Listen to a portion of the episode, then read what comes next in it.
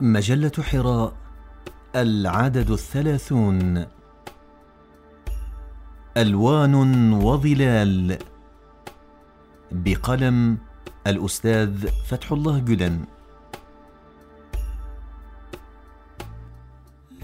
يا نورا من فوق سبع سماوات نزل، ومن صحارى الأرض جنانا نشر، وبالسعادة الأبدية بشر، جوه ربيع حاضر مقيم، واطمئنان دائمي لا يريم.